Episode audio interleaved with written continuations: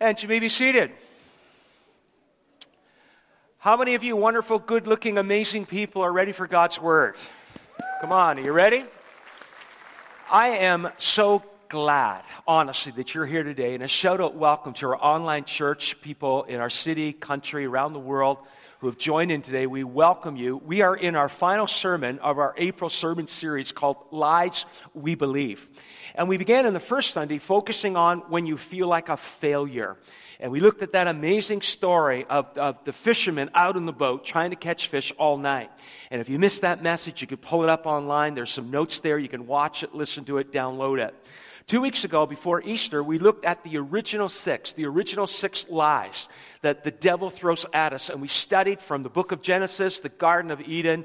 And if you missed that, go online. I believe it will challenge you and help you. Well, today, everybody say today. I said, everybody say today. We are going to look at the most practical message in this sermon series. And I honestly believe as we unpack the teaching today, it's going to help you greatly. And so today I want you to, to pull out your Bible, and we're going to look in a moment at 1 Thessalonians 5. I want to talk to you today about winning the battle for your mind. Winning the battle for your mind. And I want to say at the very beginning of this message, there is a battle that is raging in the spiritual realm. And the battles of life are won or lost in the mind. They really are. They are won or they are lost in, in your mind.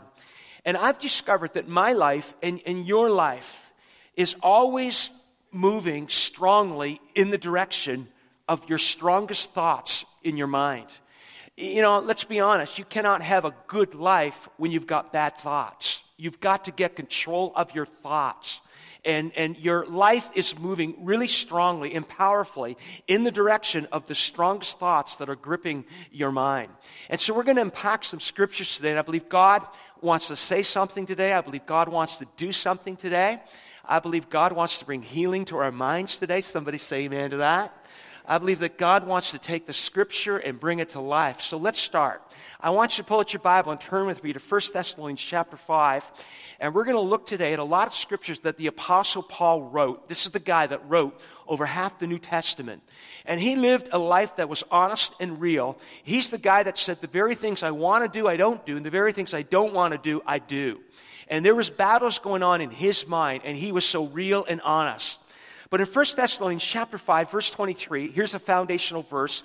May God himself, the God of peace, the Hebrew word for peace is shalom, the God of shalom, sanctify you. Sanctify means to make you complete, make you whole. Through and through means in every area. Now, note this may your whole spirit, soul, and body be kept blameless at the coming of our Lord Jesus Christ.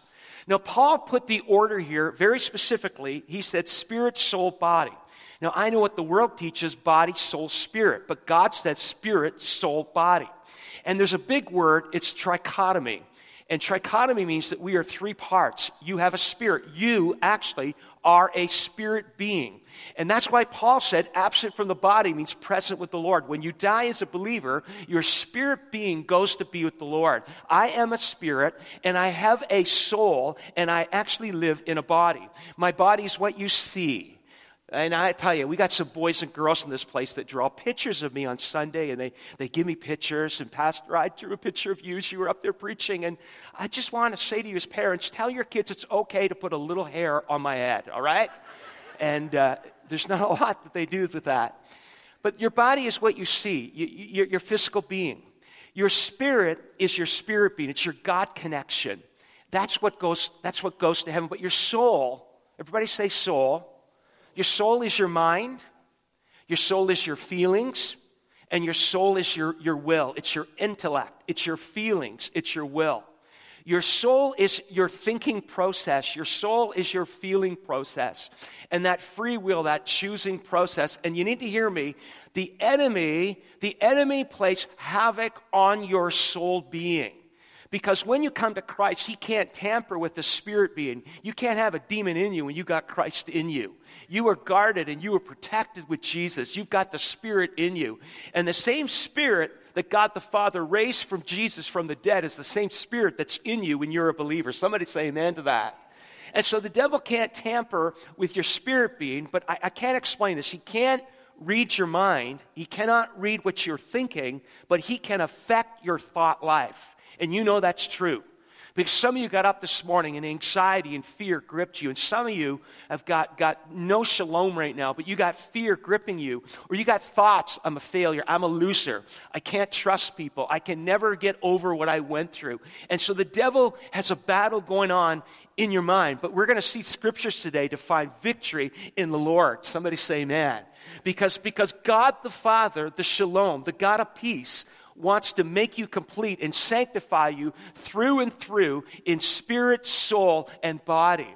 And so we're going to talk today about the soul. I want to give you four practical truths that we're going to unpack. And I'm just praying that God would just take these truths and, and just bring it to life. So, number one, I want you to write this, you know, it's number one. How, how can you win the battle for your mind? Number one, change your mind. You got to change your mind. You got to renew your mind. You got to have a change in your mind. And so I want to take you to a scripture that talks about change in your mind, and it's in 2 Corinthians chapter 10. And Paul was writing to a church in Corinth, and the Corinthian people were messing with his mind. They were saying to him, Hey, dude, you kind of show up and you're really timid to us face to face, but when you're far away from us, you're so bold. And they even went so far to say that you're, you're, you're not all that good looking, you're unimpressive, and your preaching is not all that good. And it was playing on his mind. So Paul wrote these words to a church in Corinth, and we're going to pick it up in verse 3. And I want you to notice in verse 3 down to verse 5, he unpacks some powerful thoughts here in verse 3 all the way down to verse 5. And the first thing he tells us for though we live, we live in the world. Number one, we live in the world. You are in this world. We live in the world. We do not wage war as the world does. We don't fight the way the world does. We don't use the world's weapons, but we live in the world. We live in the world. Look at verse 4. The weapons we fight number one, we live. Number two, we fight. The weapons we fight with are not the weapons of the world. On the contrary, look at this they have divine power to demolish strongholds. So the first thing we understand is we live. We live in this world. Number two, we fight. But we don't fight the way the world fights, but we've got weapons that have divine power. Now, divine means supernatural. You put God in the picture, and nothing is impossible, right? Now, the Greek word for power is dunamis, and we get the English word dynamite. So you put the supernatural dynamite, now look at this, to demolish strongholds. And the Greek word for demolish means to ob- obliterate, it means to crush, it means to disintegrate. It's like it's there and now it's down to powder. Now, here's the word I want to zero in on. It's the Greek word for strongholds. I won't, I won't give you the Greek word, but I'll tell you what it means. A stronghold is an ancient word that means a fortified prison. A fortified prison. And, and here's what Paul is doing he's taking a Greek word that means a fortified prison, and he's comparing it to the soul, to the mind. And what Paul was saying, there are people who are in a prison in their mind to the deceptive lies that the devil is throwing at you. And you're locked in a prison by the lie of the devil. But then Paul says, we live, we fight. We don't use the world's weapons. We've got supernatural power to obliterate, demolish, crush, bring to dust those lies that we are in prison. Now, some of you today, you are locked in a prison by a lie of the devil in your mind. And I'm here to say to you that the battles of life are won or lost in the mind. You cannot ha- live a good life by having bad thoughts. How you think affects how you live. And today we're believing that King Jesus is going to demolish some strongholds in our minds today and crush them and obliterate them and remove them supernaturally so that we can, come on, I'm preaching now, so we can live in a freedom in Jesus Christ. Come on, put your hands together and celebrate the Lord. So look at, look at verse 5 now. Look at the screen. We demolish. He says the word demolish again obliterate, crush, bring to dust. We demolish arguments. Now, arguments comes from a Greek word that means reasonings, but I love the next one imaginations. I mean, the devil gets you to think things that aren't true, and you begin to imagine it, but your imagination becomes your reality, and your perception becomes your reality, but it's not real. what you see and what you think is not always true. Am I right? What you see and what you think is not always true, but the devil tricks you to think that it's true. You're a failure. You're a loser. You're not going to get over this. You, are not fearfully and wonderfully made. You, you're not going to, and the devil just breathes that lie, and it's, it's in your imagination. So he says, We demolish arguments and every pretension. Now, I studied the Greek word for pretension, and it means an unsupportable false claim. I love that. Can I say that again? An unsupportable false claim. It's not true, it's got no legs to it, it's got no foundation to it, it's false, but the devil tricks you. And you think, it's, you think it's true. We demolish arguments, every pretension that sets itself up against the knowledge of God against the knowledge of God, and we take captive every thought to make it obedient to Christ. Now, I'm going to jump ahead because we're in these verses, and I just want to tell you what I learned this week about taking captive. Taking captive. I studied the Greek word take captive, and it means to seize, to seize or arrest something with the use of a sword or a spear. Hold on to that. I'm going to take you somewhere in a couple of moments. To seize or arrest something with the use of a sword or a spear. I can't, I, I can't hold it in. How many people know that the Word of God is the sword of the Spirit? I, I, can't, I can't hold it in. I just got to tell you right now. How do you demolish the strongholds? How do you get yourself out of the prison in your mind that the devil has locked you in? How do you, how do you supernaturally crush it and remove it? By using the supernatural weapon of the sword of the Spirit of the Word of God. You bring it into captivity. So here's my question What lie? What is the biggest stronghold in your life? Now, I got to tell you something from my experience. Often, the stronghold that's locked you is something that goes way back to your childhood. And I meet people all the time that they, they were raised in a harsh environment where daddy was harsh, daddy was cruel, he never spoke life, daddy was absent, daddy this, daddy that. And the devil has tricked you to transpose your relationship of earthly dad that you think that's how heavenly dad is like. And it's created a stronghold in your mind, or something happened when you're younger and anxiety has gripped your life, or fears gripped your life, or, or, or lonely. I don't know what it is, but something went down younger in life, and the devil brings it to a magnified proportion. And what started small became big. It matured and it became an adult stronghold in your life. Is this making sense this morning?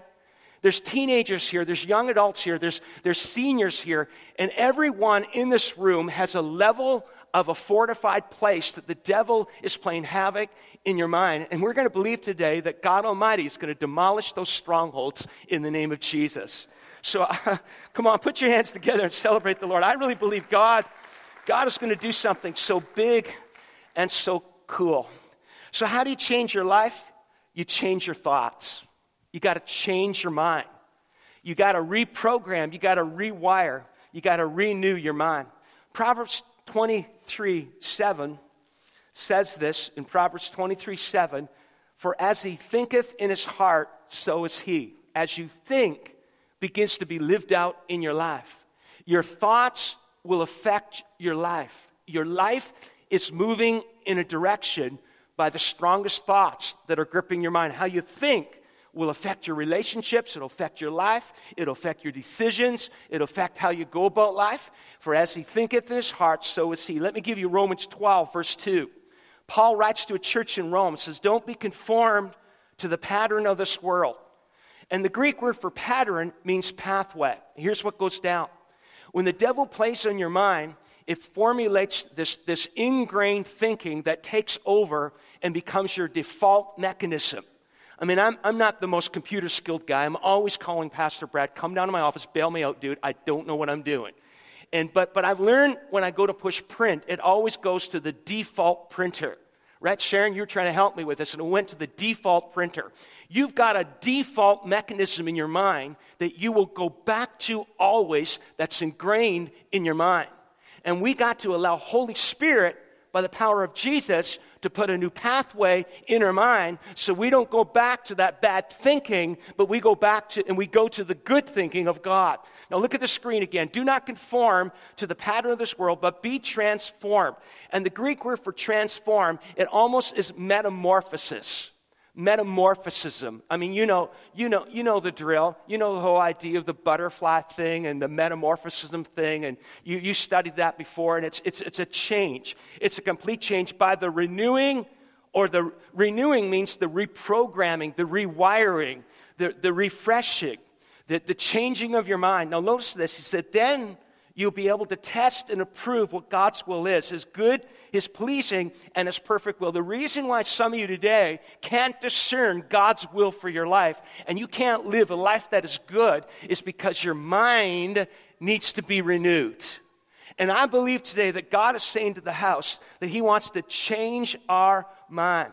So I want you to, to, to put a name to it, a name it. You gotta, you gotta define it. You can't defeat what you've not yet defined.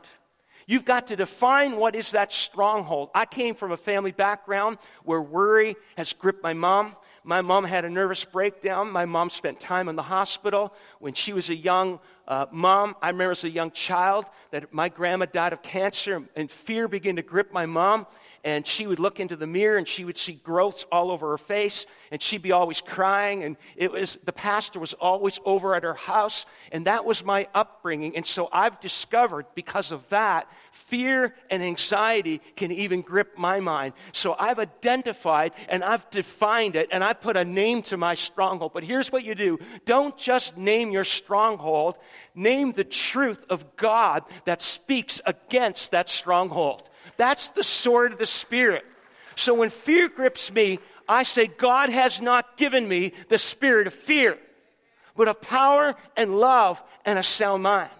I name the stronghold. You've got to define it before you defeat it. You can't defeat what you don't know is there. And I'm praying that Holy Spirit would help you to define the stronghold that has imprisoned you today, and then you're going to line it up under the Word of God, and we're going to, we're going to bring it in captivity, seized by force. We're going to take the spear, the sword of the Spirit, and we're going to line the lie up under, under the Word of God. I mean, the devil lies to you, but God speaks truth about you. Did you get that? The devil lies to you, but God speaks truth about you. You are fearfully and wonderfully made. He's got plans to prosper you and bless you. You are not a failure. You are not a mistake. You're a child of the living God.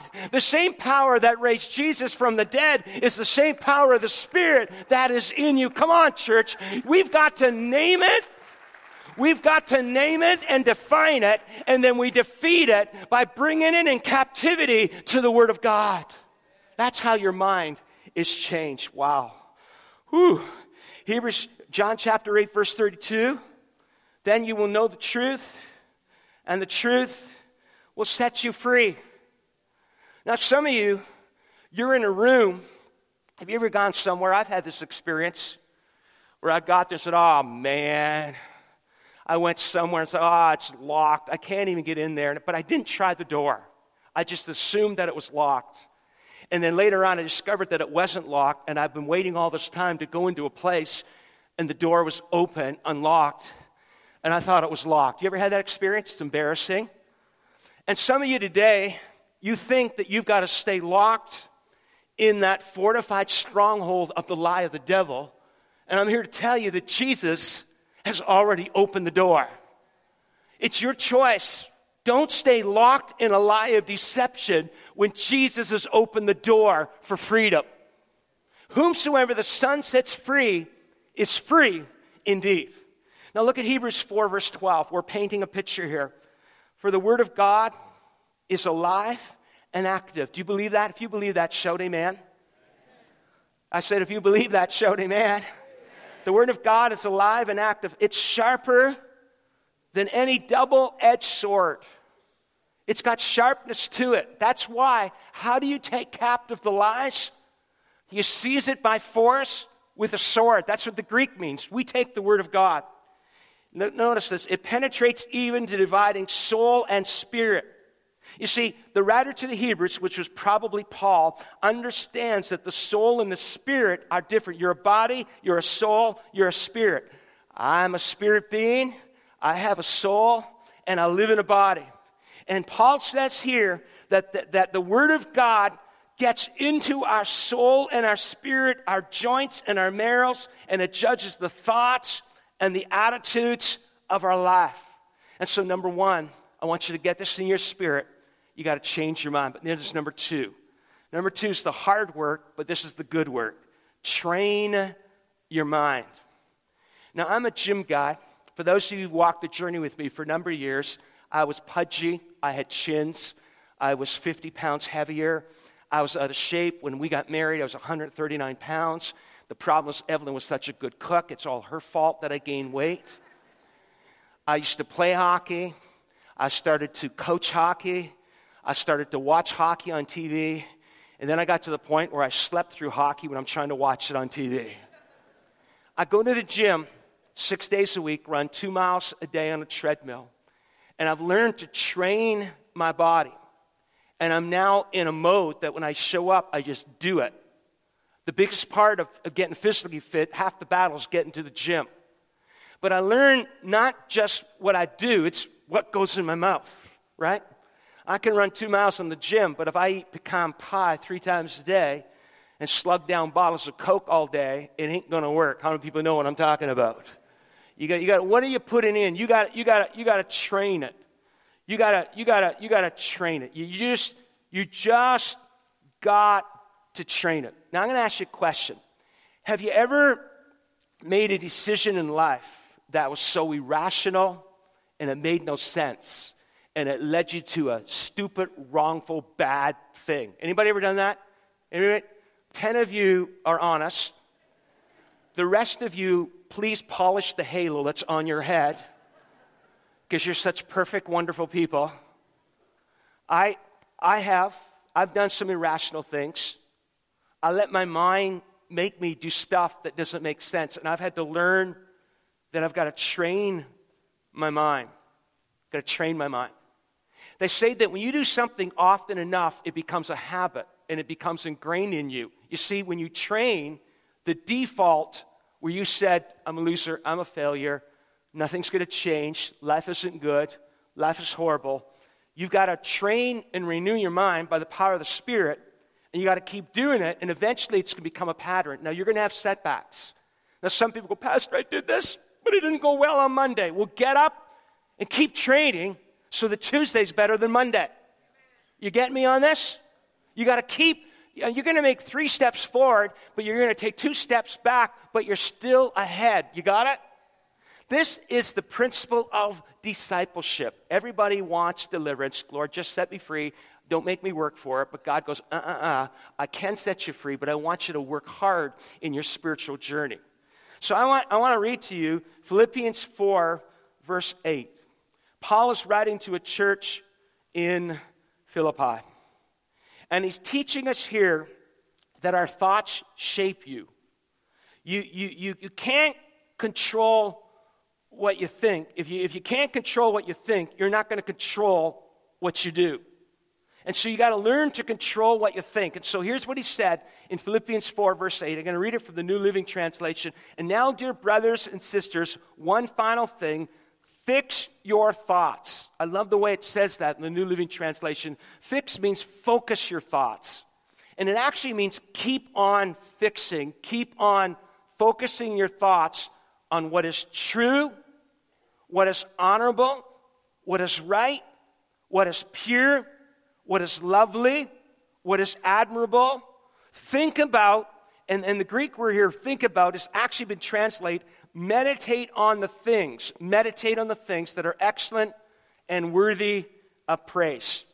And so, meditation, sometimes we get freaked out by it because we think of Eastern thinking, you know, mm, yeah. and we think we got to empty our mind. But scriptural meditation is not emptying your mind, it's filling your mind with things of God.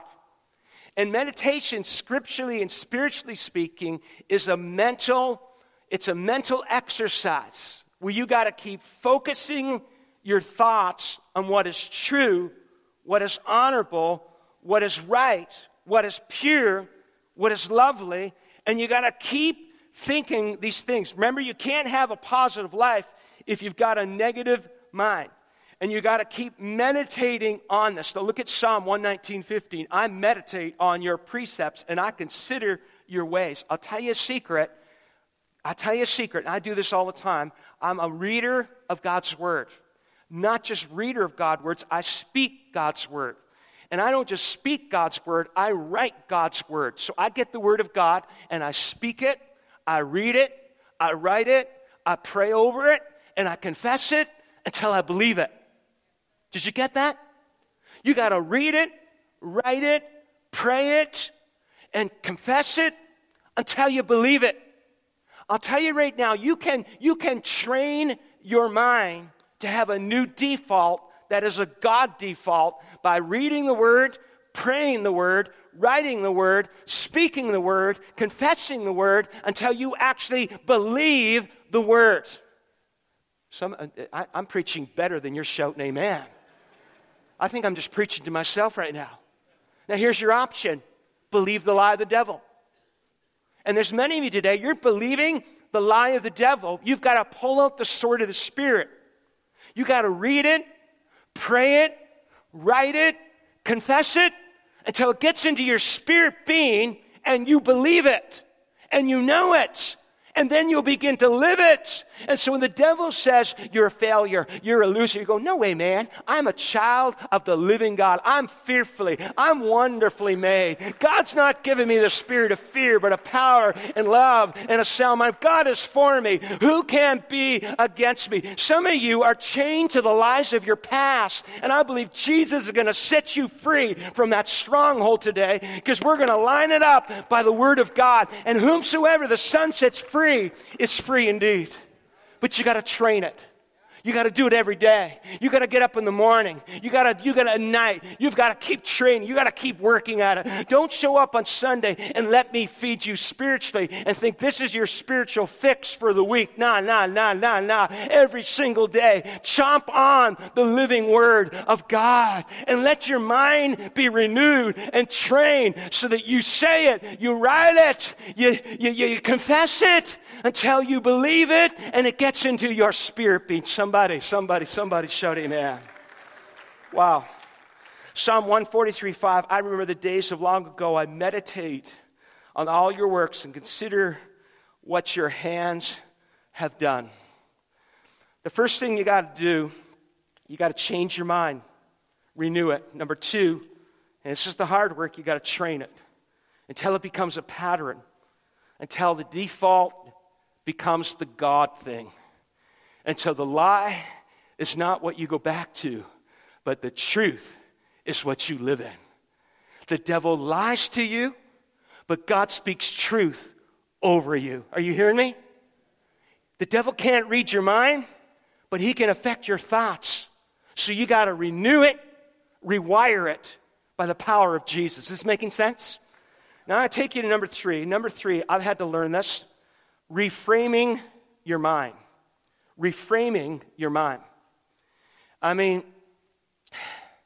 the more we think a thought, the more our brain begins to accept it.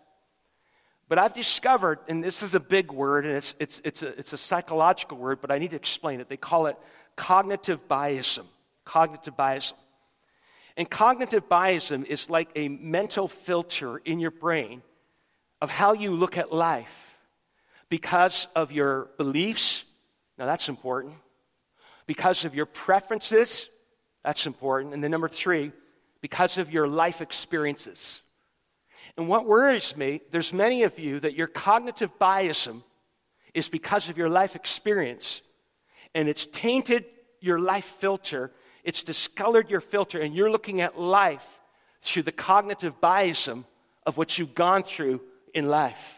And that's become your filter. That's become how you're, how you're looking at life. It's how you're, how you're framing your life, how you're, how you're seeing life. And, and, you know, you can't, my mom and dad told me this for years, Mark, you can't control what happens to you, but you can control how you respond to what happens to you. You ever met somebody that they can never see the positive at all? Maybe you're married to someone like that. I mean, oh, Oh, it's so cold out. This weather's awful. I'm shaking hands at the door today and I'm making light of it. I said, I've just booked an appointment with my mechanic. They said, What for? To get my snow tires back on. yeah. You got you gotta you gotta reframe it because your life experience distorts and discolors how you look at life. Now let's go to Paul. Paul, the guy who wanted to get to Rome. I want to go to Rome.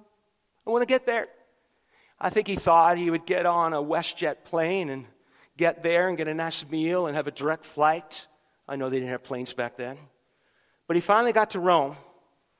I mean, the guy's beaten, flogged, shipwrecked, finally gets to Rome, and he's in prison. Not the way I want to get there, but I got there. I mean, it's, it's not good. I mean, it's, it's, all, it's all bad. And he, he could have said, he could have said, life is horrible. Life is awful. Life is terrible. I mean, we, we can look at all the negative, glory to God, and the highest, and stress and anxiety on earth.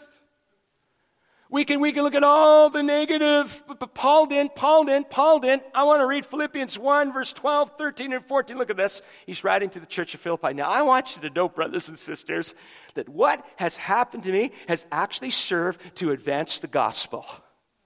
I mean, come on, the devil tried to destroy me, but I'm telling you, what's happened to me has served to advance the gospel. Look at verse 13. As a result, it's become clear throughout the whole palace guard and to everyone else that I'm in change for Christ. I'm told every eight hours a new guard was chained to him. Can you imagine if you're the guard and you're chained to Paul? Paul didn't talk hockey. He didn't talk weather. He didn't talk about putting his snow tires on. He kept talking about Jesus. He's got this guy chained to him for eight hours, and he's winning the guards to Jesus. Come on, isn't that cool? He's going, I, I'm, I'm just going to, I'm going to change my perspective. And as a result, it's become clear throughout the whole palace guard to everyone else that I'm in chains of Christ. Look at verse 14. And because of my chains, most of the brothers and sisters have become confident in the Lord and dare all the more to proclaim the gospel without fear. I mean, this dude is just going all out and he's creating his own lens, his own filter, his own framework. We need to look through a God frame. We need to see that God is still working.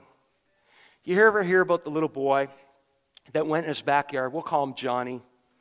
And Johnny's got his baseball and his bat, and he's in the backyard, and he stands up, and his mom's in the kitchen. She hears him, and he goes, I am the best hitter in the world. I'm the best batter in the world. And so Johnny takes the ball and he throws the ball up in the air and he swings and he misses. He says, Oh, well, even the best batter in the world will miss from time to time. And he threw the ball up again and he missed again. And he said, Oh, wow, even the best batters in the world missed two times. Then he threw the ball up one more time and he swung with all he's got and he missed it again. And he said, Wow, not only am I the best batter in the world, I'm the best pitcher in the world. I just struck out the best batter in the world. Come on, man, isn't that good? You got to change your thinking. You got to focus on the good. You got to get the stinking thinking out of your mind. If you don't change your mind, you're going to have a bad life. You want a good life? You need good thinking. You need to rewire, renew your mind, train your mind according to the Word of God. God is not out to get you, He's been for you long before you were born. Come on, give a clap offering of praise to the Lord. Woo! You got to reframe it. And then, number four, and I'm going to leave you with this guard your mind. You got to protect your mind. You got to protect it. Now, I'm going to show you something that maybe you already know, but I think I need to reread it. Paul is writing to a church in, in Philippi. And even before I read these words, I want you to know that the, the book of Philippians is a book of joy, and it's a book of shalom, it's a book of peace. And Paul says in verse 6 do not be anxious about anything, don't worry about anything. But in every situation, by prayer and petition with thanksgiving, present your request to God. Don't worry about anything, but pray about everything. and present your request to God. Look at verse 7 and the peace of God, the shalom of God, which transcends all understanding, will guard or protect your heart and your mind in Christ Jesus. I believe that God wants to sweep his shalom over the house. Look at verse 8. Finally, brothers and sisters, whatever is true, whatever is noble, whatever is right, whatever is pure, whatever is lovely, whatever is admirable, if anything is excellent or praiseworthy, think about such things. Look at verse 9. Whatever you've learned, or received, or heard from me, or seen in me, put it into practice.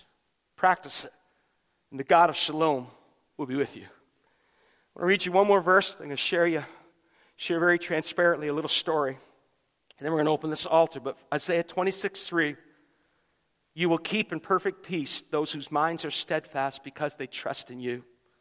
Now, you may not know this, but in the ancient Hebrew, I don't know why in, in the NIV it says perfect peace, because the ancient Hebrew doesn't say perfect, it says peace, peace. Shalom, shalom. How many people want a double portion of the shalom of God Almighty? He will keep in perfect peace.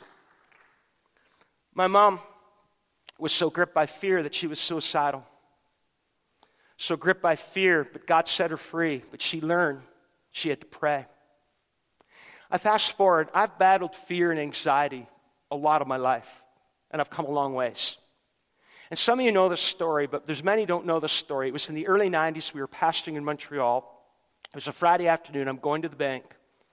I'm putting my paycheck in. As I'm walking to the bank, I saw two guys outside. They looked really shady. And in my mind, I thought, do not judge them by how they look. I wished I did. I walked in the bank, they kicked in the door, they had guns, and I'm in a bank robbery, and I'm the only guy in the bank. And they put the gun to my head, got me down on the ground, and I got my wallet in my hand, I flick it out of my hand. I'm the only guy in the bank. It's all lady tellers. There's no guys. I'm sorry, there's one little boy with his mom.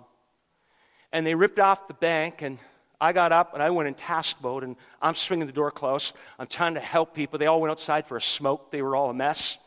And everyone's crying and freaking. The police come and I called Ellen and said, Hi, honey, I'm going to be late for supper. Why are you going to be late for supper? I was in a bank robbery. Stop kidding around. No, babe, I was in a bank robbery.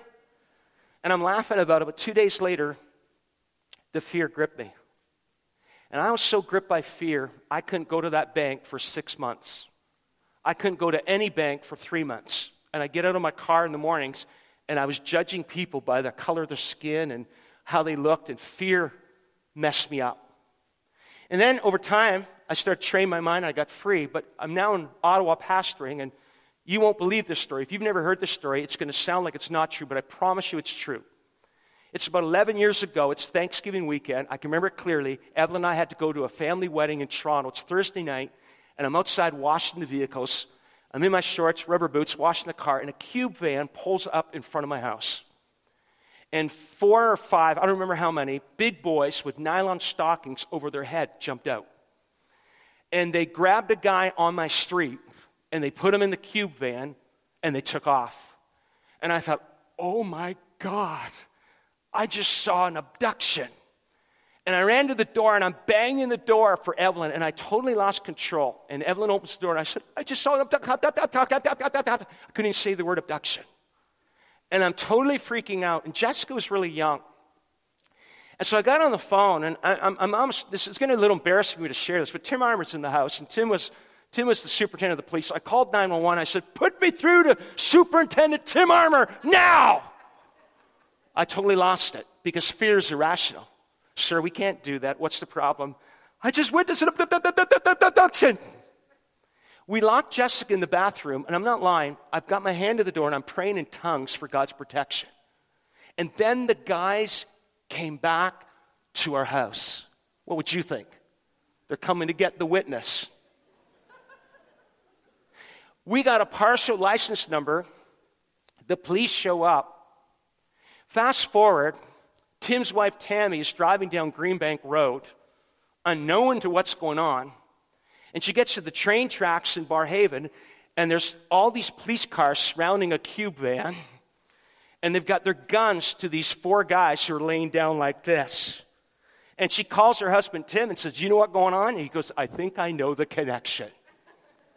Now, I eventually got through to Tim, and he said, Mark, did you hear any screaming? I, I didn't hear any screaming. And he knew something was wrong with this picture. Well, let me fast forward. The police bring the guys to my house, and they were Algonquin students in the police program, and they were doing an assignment for school without the blessing of their prof and they're trying to find out what a local citizen would react to with a mock abduction. Now, I ask you, I ask you, if there's close to a million people in the greater Ottawa area, why me?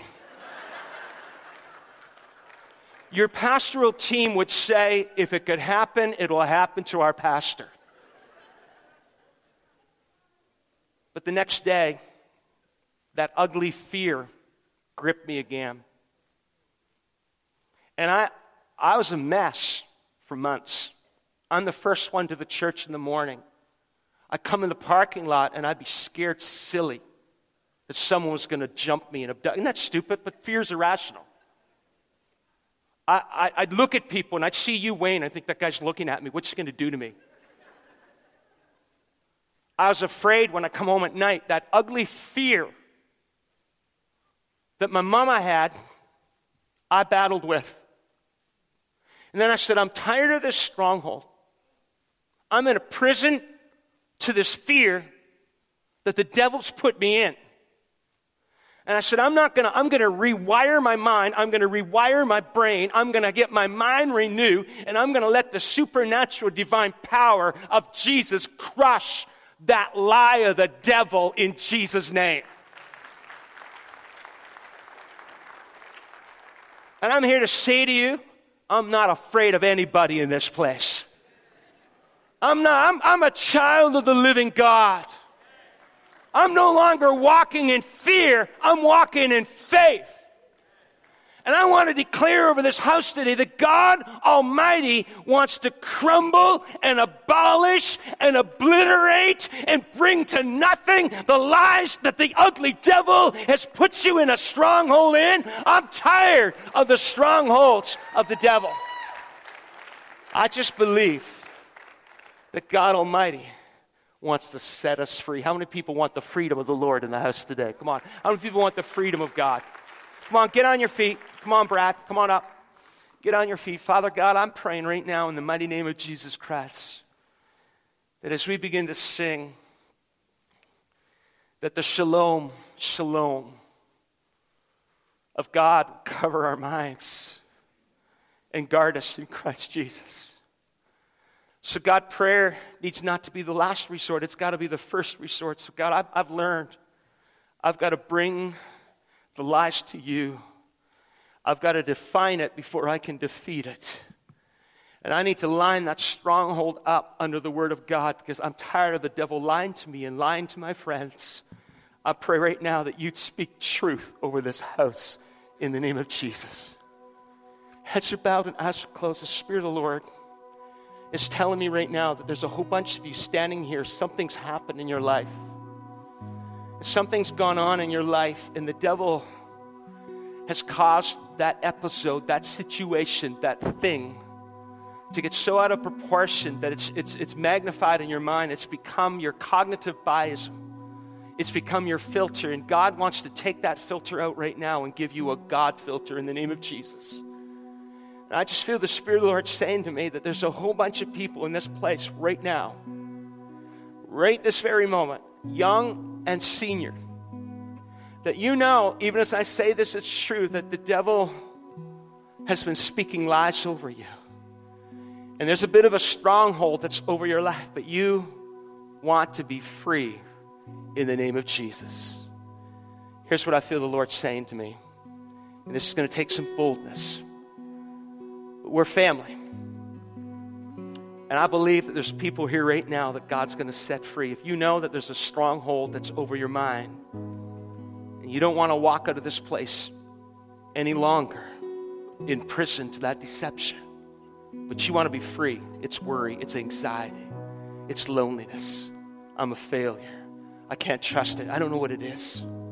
I don't know what it is, but right now, You can define it, but you want the divine power of God to defeat it.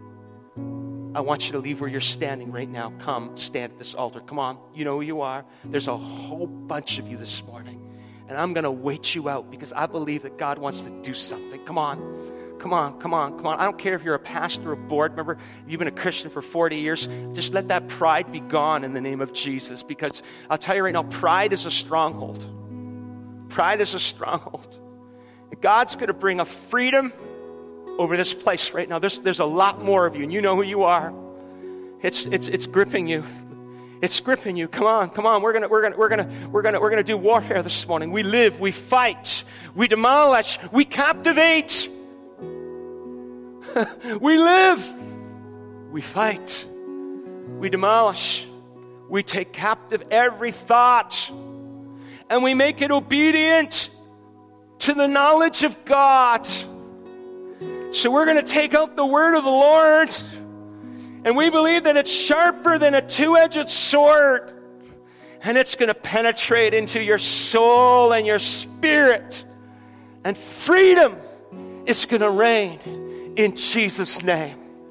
Hallelujah. If you're standing at the front, lift your hands. All across this place, lift your hands as well. Here's what we're going to do. I'm just going to pray that the windows of heaven would open over this place right now. And Brad, as you begin to sing this song, Champion, I just believe some walls, some strongholds are going to come down in the name of Jesus. So, Father God, by simple Christ like faith, childlike faith, I pray that you would move in this house right now in this first service and bring freedom to everyone in this place. I pray that the prison of deceptive lies would be broken. I pray you would kick open the door right now in the name of the Lord and you would flood the truth over these minds in the mighty name of Jesus Christ. We're going to change our mind. We're going to change our mind. We're going to reframe our mind. And you're going to guard our mind with the shalom of the living God.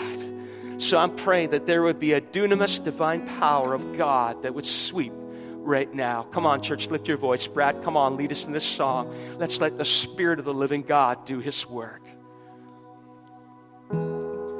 When I lift my voice and shout, every wall comes crashing down. I have the authority Jesus has given me.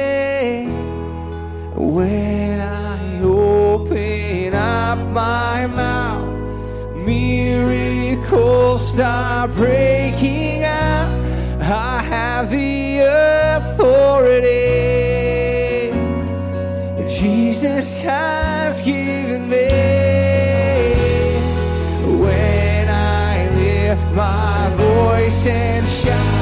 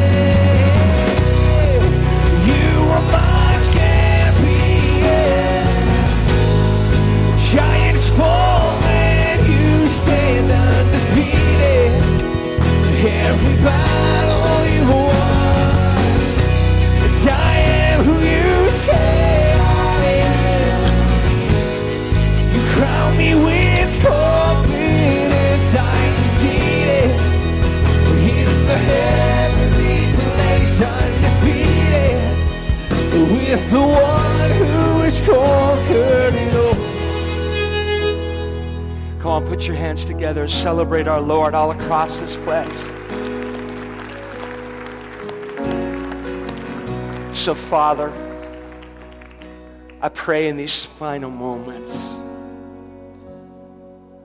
that everyone that is standing at this altar would not walk out in prison by the deceptive lies. May they know that the door to their prison has already been kicked open by King Jesus.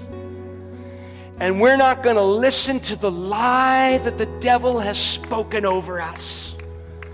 We're going to listen to the truth that you are breathing over us right now.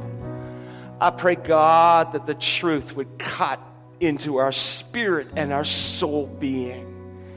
And I pray in the name of the Lord that we would listen no longer to the lie of the devil, but we would listen to the truth of the living God. And I pray that your shalom would cover everyone in this place. To God be the glory. In Jesus' name. Nobody whispered, everybody shouted. I said, nobody whispered, everybody shouted. Amen. Now, before you go, Ryan, you're standing right here. I, I, can I share about dad? Is that all right? We're hearing so many miracles what God is doing, and here's another miracle. Ryan's one of our board members, and we start our board meetings praying for our board members and, and any needs. And Ryan said, My dad's got cancer again. All the levels are saying it's there, it's back, and we're not encouraged. He's, he's nervous. We prayed, people prayed. Doctor went back at it and said, What was there is not there. It's gone. It's gone. It's gone. It's gone. This young adult right over here, lift your hands, buddy. Lift a hand. This, this young adult right here had a brain tumor. And we had a prayer meeting last month, prayed for him, and when the doctor said was there, is no longer there.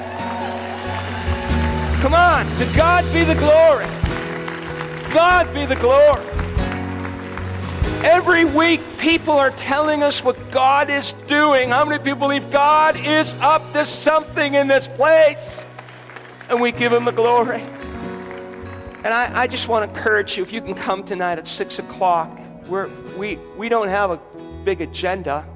We just come and pray. And we let Holy Spirit just move in and we just, we just bathe ourselves in prayer and come as a family at 6 o'clock. And I hope you can come. Prayer makes the difference. Prayer makes the difference. And if you're our guest, could we one more time thank all of our guests for coming today? Come on, just thank them. And I, I hope our guests will just go to the guest lounge and and I'm just going to close us in prayer. And I feel the Lord just saying to me, just close us in prayer. And so, God, thank you so much for our time. And I pray that your hand would rest upon everyone in this place. I pray, God, that we would walk not in defeat, but we would walk in victory. We pray next Saturday, next Sunday, give us a powerful missions weekend. Amen. And we pray, God, that you give us a week that is marked by your shalom. And I pray your hand upon everyone in this place. Give us a great day.